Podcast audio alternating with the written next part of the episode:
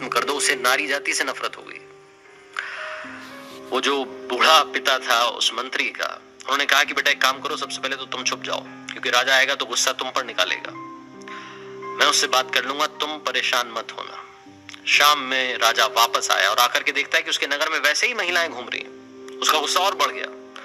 अपने राजमहल में मंत्री को ढूंढा नहीं मिला तो उसके घर पहुँचा। घर जाकर के पूछा तो मालूम चला कि मंत्री वहाँ नहीं था। वहाँ था उस मंत्री का बूढ़ा पिता। उस मंत्री के बूढ़े पिता के पास राजा गया। उस मंत्री के बूढ़े पिता ने कहा